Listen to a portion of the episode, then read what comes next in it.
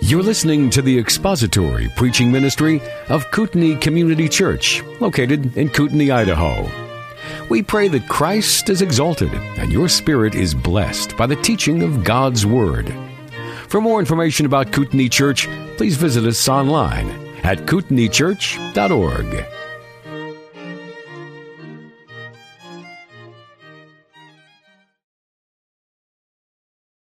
Ecclesiastes chapter 5.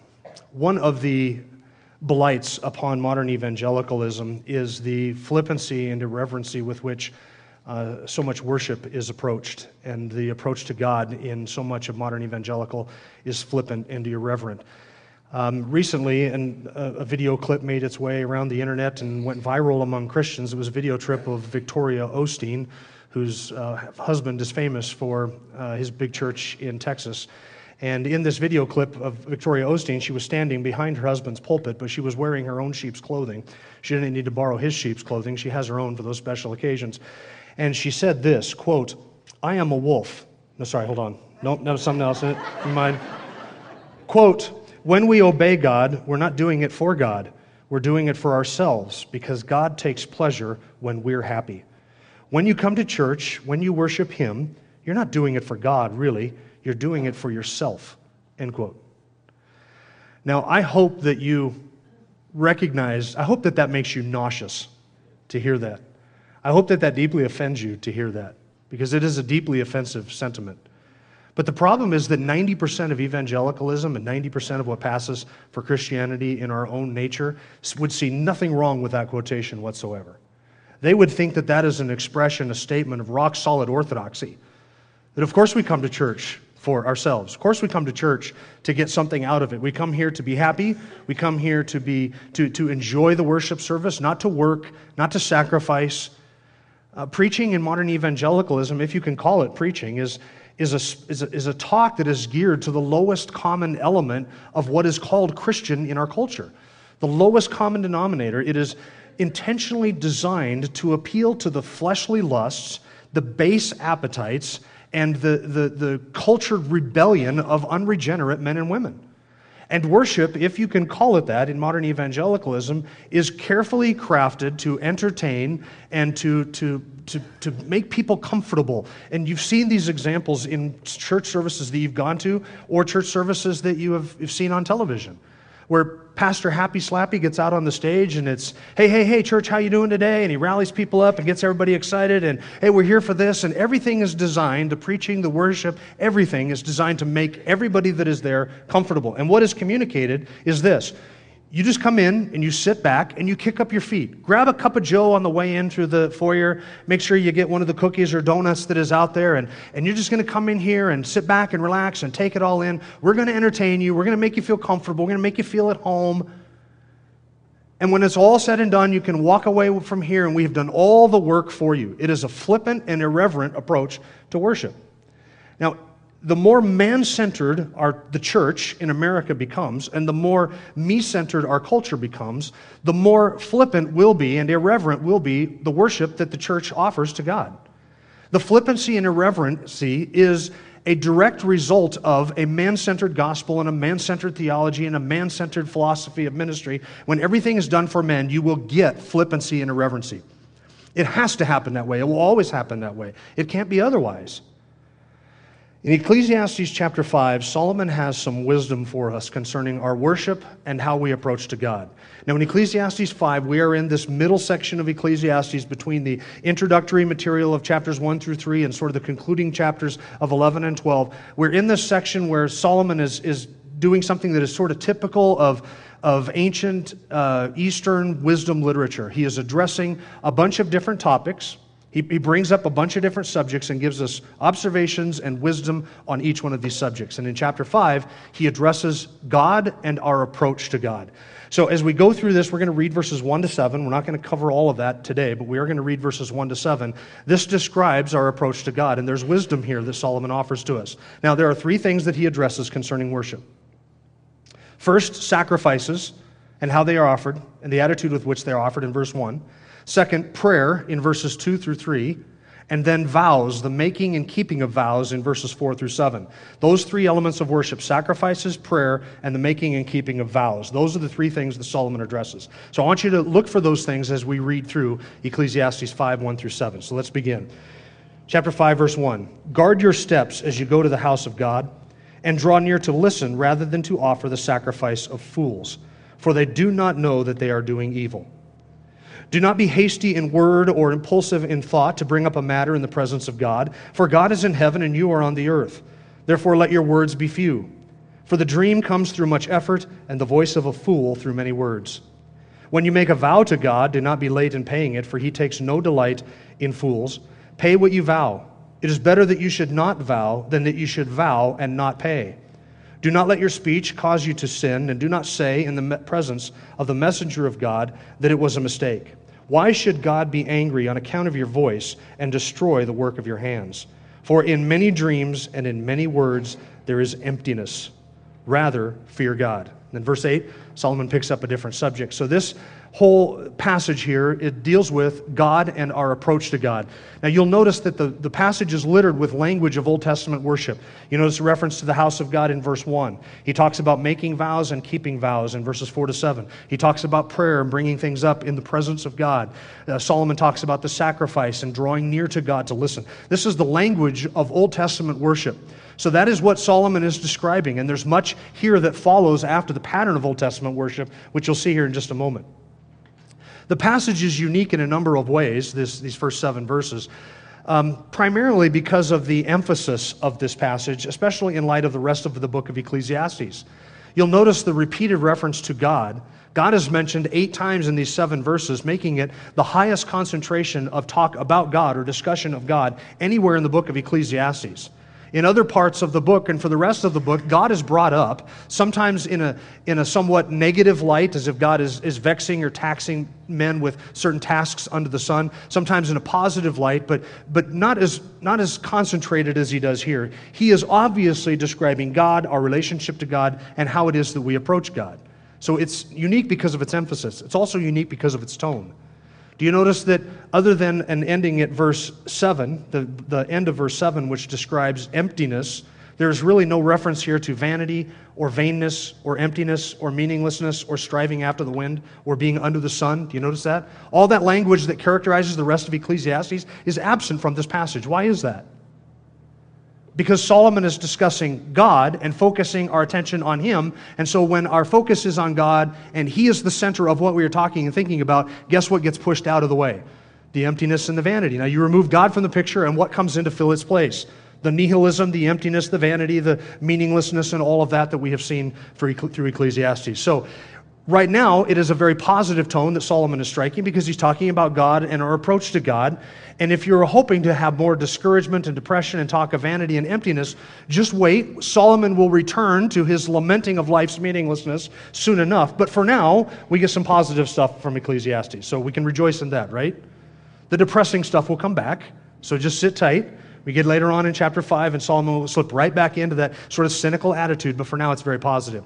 It's also kind of unique because it strikes a note here in chapter 5 that Solomon actually concludes with at the end of Ecclesiastes. And I want you to see how both the tone and the theme here are similar to how Solomon concludes the book. Turn to chapter 12, verse 13 and 14, the very last verses in Ecclesiastes. 12, verse 13. This is the conclusion. The conclusion, when all has been heard, is fear God and keep his commandments, because this applies to every person. For God will bring every act to judgment, everything which is hidden, whether it is good or whether it is evil. What is the conclusion of all of it? Fear God, keep his commandments. This applies to everyone, for he will judge all men and every act, whether it is good or whether it is evil. Look how verse 7 of chapter 5 ends. Solomon says, Rather, what? Fear God so it is almost as if he is already foreshadowing what the conclusion of the book is going to be. He has discussed in chapter 3 the judgment of God and that God will bring every act to judgment, every secret thing, everything hidden. He will reckon, he will reckon it right and he will make it right. So he has already talked about the justice of God earlier in chapter 3, and now he is striking that note that he is going to conclude with, therefore we ought to fear God. But here, that idea of fearing God is applied to how it is that we approach God and our worship. So let's look now at these at this element of our worship, which is sacrifices, and we're going to be looking. I don't mean to discourage you, but just at verse 1, but it is actually loaded with some really good stuff. And then next week, Lord willing, we will move on to the, the prayer element and the keeping and making of vows. Verse 1, let's read it again. Guard your steps as you go to the house of God, and draw near to listen, rather than to offer the sacrifice of fools, for they do not know that they are doing evil. So the passage is describing some very solemn and sobering uh, things, and that is why Solomon begins with a warning. Guard your steps as you draw near to God. And the idea of guarding there is not the idea of protecting something.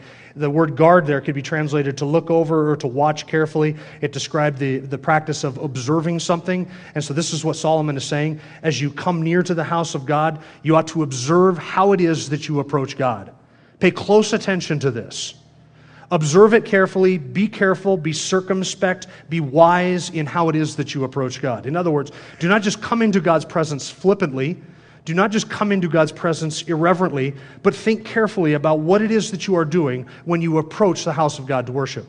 Now, the house of God in Solomon's context would have been describing the temple that he built, known as Solomon's Temple. It was a temple that he built uh, at, at his own great expense, and it was the temple that David had envisioned and decided he wanted to build, but God kept David from building it. And then Solomon, he gave that commission, that building to Solomon. Solomon actually ended up building that temple, which replaced the tabernacle. And up until that point, the tabernacle, which was the meeting that, called the tent of meeting in the Old Testament, it sat on top of Mount Moriah, north of Jerusalem, and it sat on the Temple Mount, and that was where the sacrifices took place. That is where the, the priest went in once a year with the blood of the atonement into the Holy of Holies and sprinkled it on the Ark of the Covenant. That is where the worship happened. That is where people did business with God and God met with his people. And then Solomon built a temple unto God, and it was a massive temple, a magnificent temple, at his own personal great expense. And so Solomon here is describing a worship service, a typical worship service that would have gone on in the temple. That is the house of God in Solomon's context. But what does it mean in our context? Because we don't worship like they did in the Old Testament, do they? Do we? Today, we don't go to a certain designated place of worship like Mount Moriah or Jerusalem or Shiloh or whatever that place it is that God might have designated. We have no particular place to worship, and we don't even, we don't even regard worship in a particular building as all that essential. We, we gather here. This is a school, this is not the house of God. This is the furthest thing from the house of God. But the house of God meets here, don't we? Because we are called the household of faith. We are the living stones that God is building one upon another as a dwelling place of God in the Spirit. So the people of God who have been redeemed and put together into the church, we gather together as the house of God. So that a church building is not a building that is actually the church. We are the church, but we call it a church building because the church meets in that building. And so it really should be called the church's building the building where the church, is, the church meets. Currently, we gather here, and it's not a designated place. It's just one building that will be hopefully soon replaced by an entirely different building in another location. Nor do we offer sacrifices like they did in the Old Testament. You, you didn't bring a lamb here today and hand it to me so that I could sacrifice it on the altar. We don't bring lamb sacrifices to the Lord anymore because Christ is our Passover lamb. So he fulfilled the intention of all of the Old Testament sacrifices, and he actually did something that none of the Old Testament sacrifices could do. That is to take away sin entirely and to cleanse the conscience.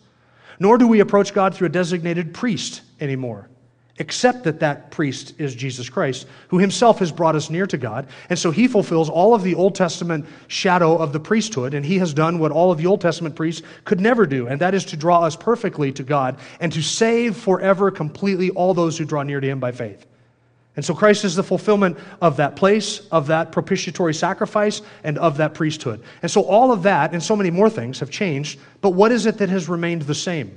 In what ways does our worship today uh, reflect the Old Testament worship under the Old Covenant. There are a lot of things that have not changed. Uh, God is still God, He is still holy, He is still transcendent, He is still completely other, He is still completely righteous. His word is still true. We still must draw near to him, though we do it a little bit differently than they did in the Old Testament. It is still a blood sacrifice that has brought us near to God and, and broken down that middle wall of partition and taken away the veil. So now we have direct access to God. So we still have to draw near to Him. We still worship and we still offer sacrifices, do, don't we? But the sacrifices that we offer are different in nature than the Old Testament sacrifices. Now we offer a sacrifice of thanksgiving, a sacrifice of praise, a grateful heart.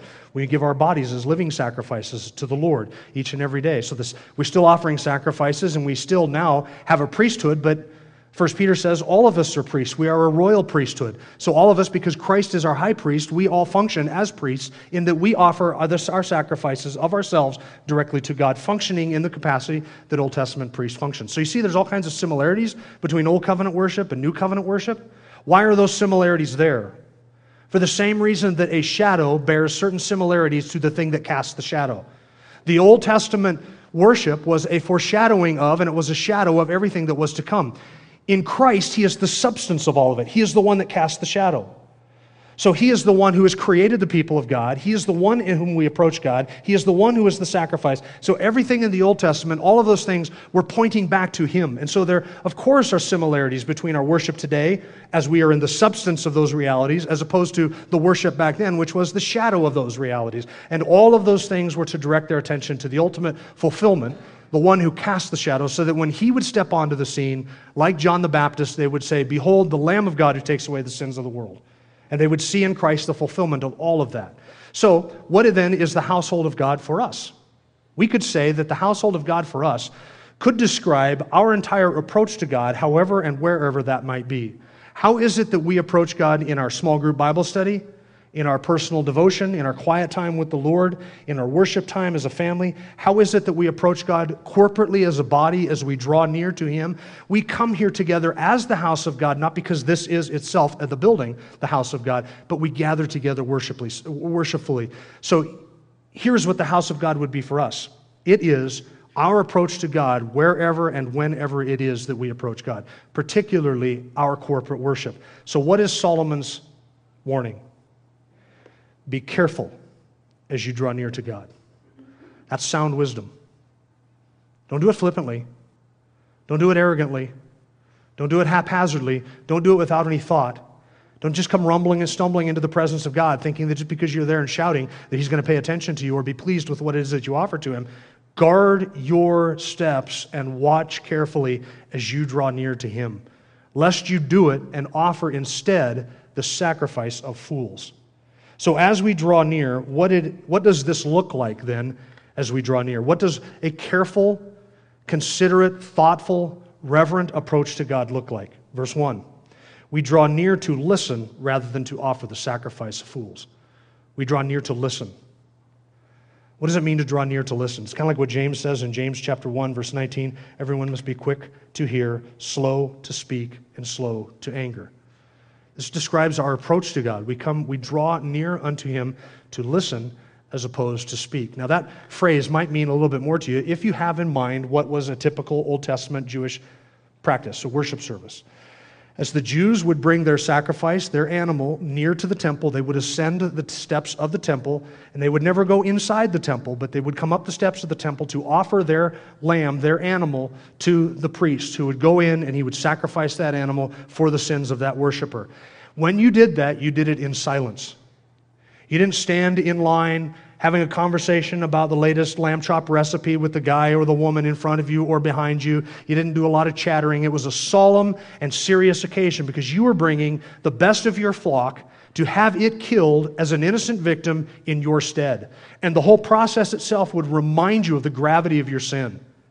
And you would be aware of what I owe to God and what my sin has cost me and what is required for me to approach God in worship a sacrifice, a pure and holy and innocent sacrifice. And so the weight of your sin is on your mind as you make the steps on uh, make those your way up the steps of the temple. And you present that to the priest and he would go in and offer that sacrifice. All of this was done in silence without speaking. After the sacrifice was made, the priest would come out and he would read the law of Moses to the people, and then he would explain the meaning of that passage that he had read to the people. And when that was done, the people then would respond back with prayer and praise and even the making of vows. They would vow to do certain things and bring certain things to God. And then when that was done, the priest would offer a final and concluding benediction. So the sacrifice and then a response of hearing the word of God, the response of prayer and pre, uh, uh, the prayer and praise, and then the making of vows and then a benediction. That was your basic worship service. So these are the elements that every Jew would be familiar with. Notice how the outline of the passage follows that outline. Did you notice that? You draw near in silence to hear rather than to speak, lest you offer the sacrifice of fools. And then there is the prayer in verses 2 and 3. Then there is the making of vows in verses 4 to 7. And then, if you will, there is a closing benediction or thought in the end of verse 7, which is rather fear God. So the order of what Solomon describes here is very similar to the order of an Old Testament worship service. So he's describing here at the very beginning of it when you draw near to God, as you walk up the steps of the temple, that's what a Jew would be thinking, as I am approaching God to present to him what I have brought to present to him, I am to do this with carefulness and with thoughtfulness and with, with, uh, with reverence and awe, to draw near to listen, not to talk about my sacrifice, but to listen, to do so in silence. And then the priest would read and the priest would explain, and I am to hear this. The person who offers a good sacrifice to the Lord, proper worship, is drawing near with an attitude of listening. And listening in the Jewish mind was not just having sound waves hit your ear, like you're hearing what I'm saying right now. Listening to a Jew and listening in Scripture was always coupled with obedience. If you did not obey or heed what you have heard, you did not listen to it. So he is describing here the attitude of a worshiper that draws near with a heart and mind inclined to hear and to obey what God's word has said. And they would, they would offer the sacrifice, and then they would listen to the word of God read, and they would listen to the word of God explained, and then they would respond to that truth with prayer and praise and with worship. That's what it meant to draw near, to hear rather than to listen, uh, to listen rather than to, to offer the sacrifice of fools. Um, when we gather here together, really drawing near to listen is the central focus of all the worship of the true church.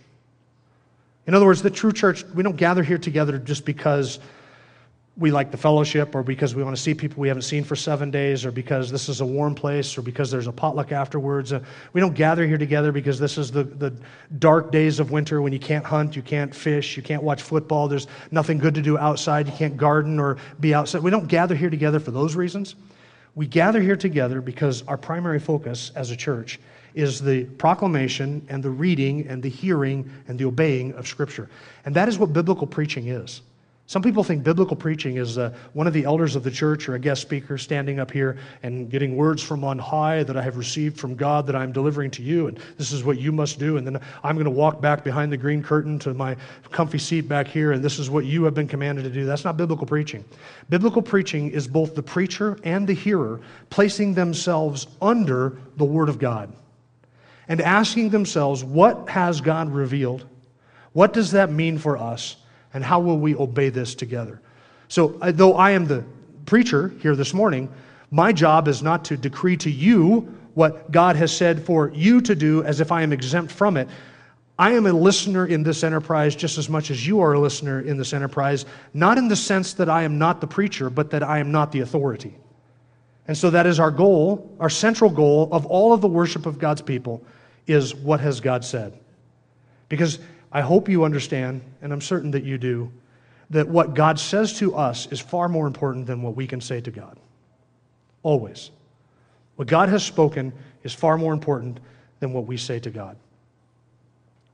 So, hearing from Him in His Word is the primary focus and emphasis of all the true church because that is what we desire. That is what we hunger for. That is what we long for. And so that is how we draw near to hear rather than to offer the sacrifice of fools. Now, what is then the sacrifice of fools? If we are to draw near to listen, and that is our primary motivation, what does it mean to offer the sacrifice of fools? What does that describe? Well, obviously, the sacrifice of fools then, well, notice in verse 1 that it is called evil. He says at the end of verse 1 they offer the sacrifice of fools, for they do not even know that they are doing evil. So, whatever the sacrifice of a fool is, it is an act of evil. And that's the first thing to notice. The sacrifice of fools is something that is called evil. We don't tend to think of worship that way, right? That wrong worship might be evil. We tend to think that if you got worship wrong, eh, that's kind of their style. You know, it's their preference. And yeah, it's not how I would do it, but I can see why some people like that and they go for that. Uh, God doesn't do that. Nadab and Abihu didn't just offer their own personal preference when they offered strange fire before the Lord and God killed them. Ananias and Sapphira weren't just doing it their own way, you know, kind of redesigning and reinventing worship to fit their own means. That's not how God viewed it. He, he views it as evil. Let that sink in for just a moment. Profane worship is not just worship, you know, that got wrong a little bit. Profane worship is profane before God because, because He has decreed and decided what proper worship is. And, and we gather to worship not for us, as Victoria Osteen says, but for God. And why do we do it for God? Look, if I wanted to do it for us, I would stay home. I don't come to church for us, for me. I'm far more comfortable at home with my feet kicked back and watching TV. So I don't come here to get something that I can't get seven other days, uh, that I can get seven other days of the week or six other days of the week. I come here because I come here to offer what God says I should offer to God. That should be our primary motivation. And so we don't gather here together to offer to Him the sacrifices of fools because that is an evil thing. And notice that their ignorance of that evil does not make it right. He says, For they do not even know that what they do is evil. And Solomon doesn't say, But since they don't know that it's evil and their heart is right, it's okay. Did it matter to God if what Nadab and Abihu did with their heart was right in it, and they really thought that they were offering to God an appropriate sacrifice? Would that have mattered? God would have slayed them nonetheless. Do you remember? Oh, his name just escaped me, and I didn't even plan on it. But the, the, the man who, Uzzah, who reached out his hand while the ark was being transported, and he put out his hand to steady the ark because he thought it might fall into the dirt. Do you remember that story? And what did God do? Struck him down. What was Uzzah's motive in that? Was his motive to profane the ark of God? It was not. His motive was to keep the ark of God from falling into the dirt. But his mistake was that Uzzah thought that his hands were purer than the dirt that God had made. And God struck him down, however pure his motive might have been. Ananias and Sapphira had wicked motives. They did a right thing with a wicked motive. God is not concerned with the motive behind wicked worship. He is concerned that the worship be appropriate and that it be right. They did not even know that what they were doing was evil. It's irrelevant. Solomon doesn't say, therefore, they are excused. No, they are still offering the sacrifice of fools, and it is evil. So, what then would be the sacrifice of fools, and what would it look like? Well, it would be, for instance, proud and irreverent worship, boisterous worship. Uh, I'll give you a few examples that we can derive from this text and a couple that we can derive from other texts, and you can think of your own modern day parallels. It would be proud, boisterous, loud, obnoxious worship that is offered by people who are more concerned with speaking their mind than hearing the mind of God. That would be the sacrifice of fools. You can picture somebody who comes into the worship service and his only goal is to tell other people what he thinks, to express his own mind. That is, in fact, the definition of a fool. Proverbs 18, verse 2 says, A fool does not delight in understanding, but only in speaking his own mind. A fool delights in speaking his own mind because he doesn't even think he needs to hear what somebody else has to say. And so he's not concerned not only with what other people say, he's not concerned with what God has said. He is only concerned with expressing the folly of his own thinking. He just wants to declare what he's thinking about. So proud and boisterous worship, more concerned with expressing itself than it is with really hearing what God has said. That would be the sacrifice of fools.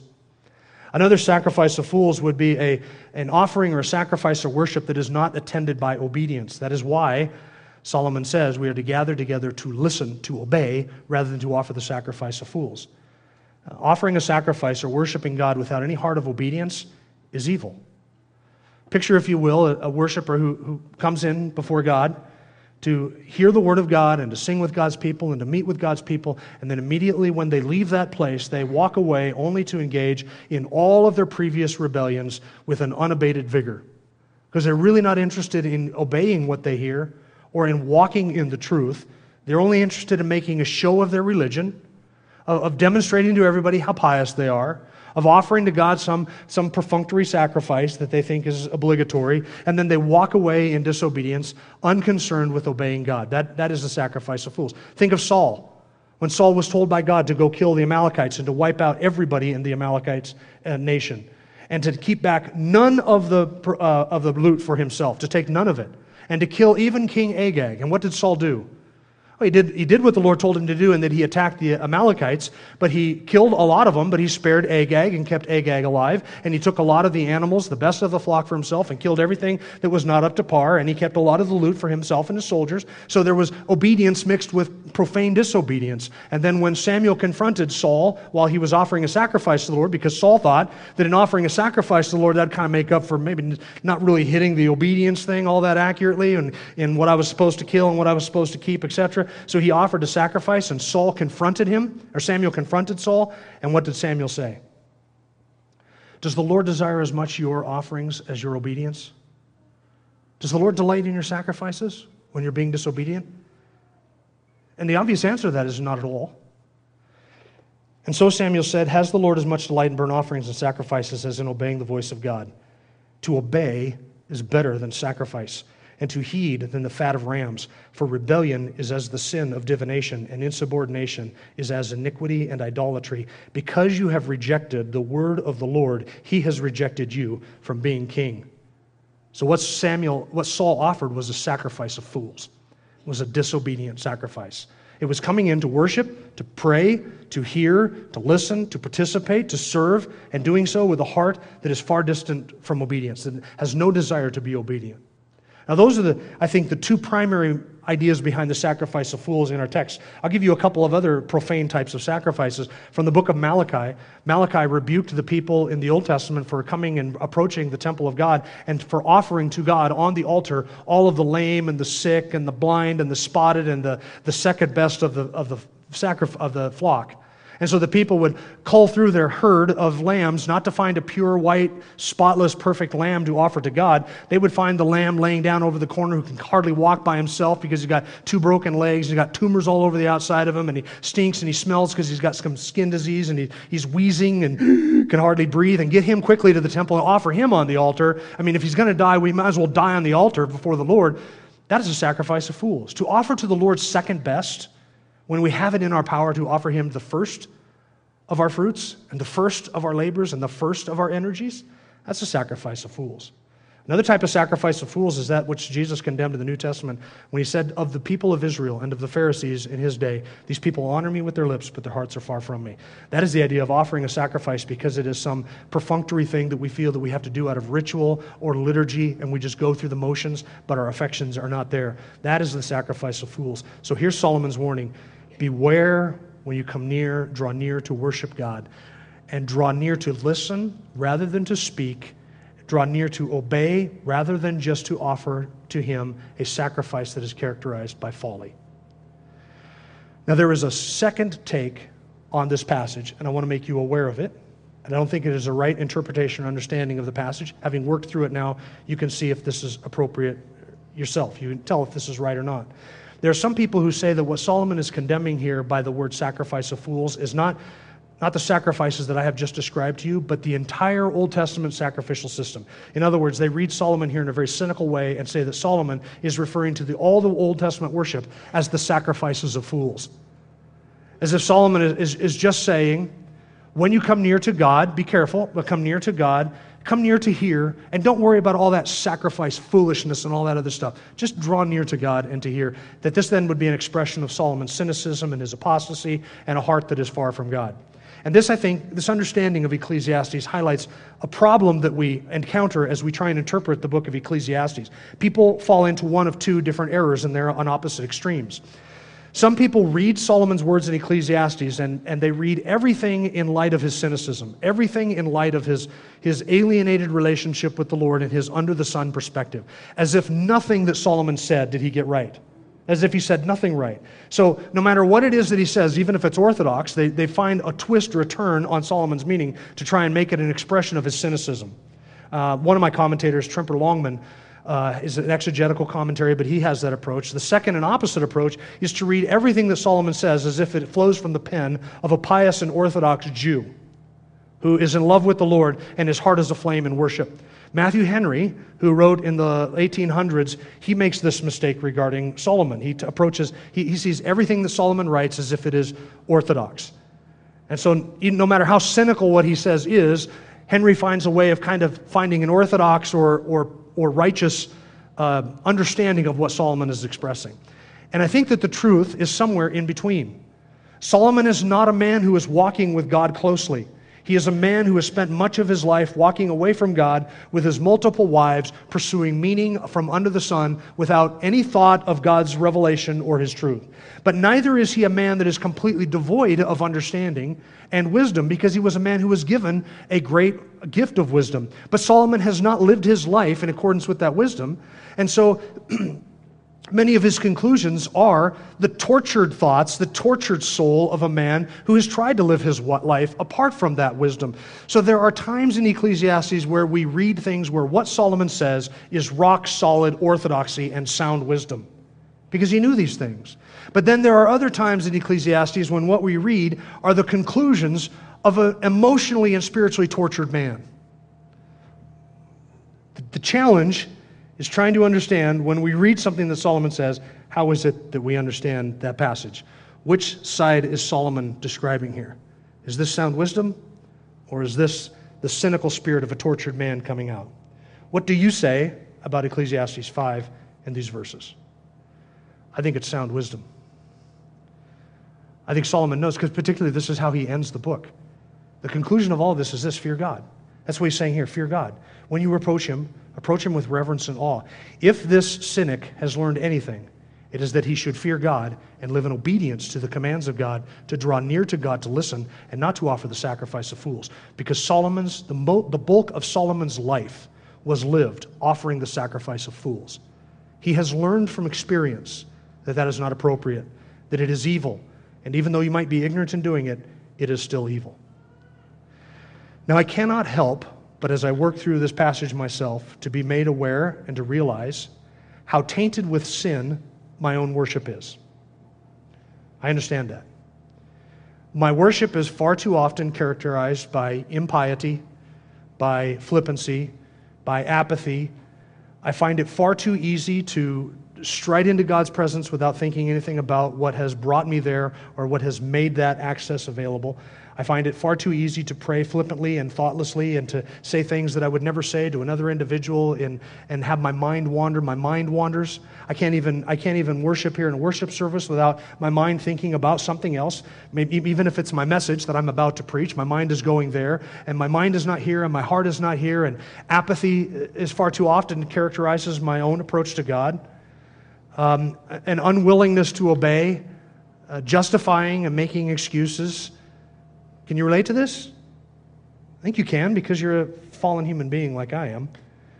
What do we do with that realization? That our worship is far too often the sacrifice of fools.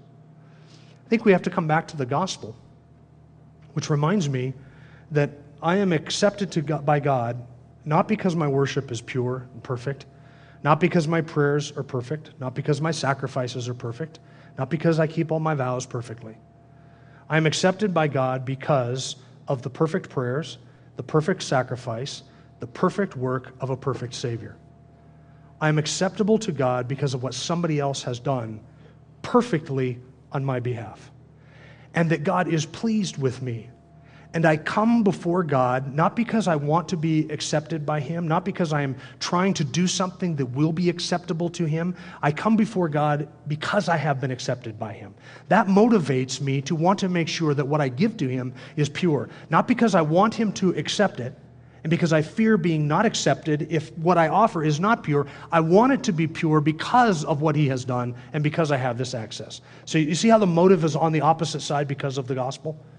Because of the gospel, I come here to worship, not because I want, I'm trying to please Him. He is pleased with me, and He is pleased with you, not because you're perfect, and not because our worship is perfect, but because the Son is perfect, and the Son has given us His righteousness.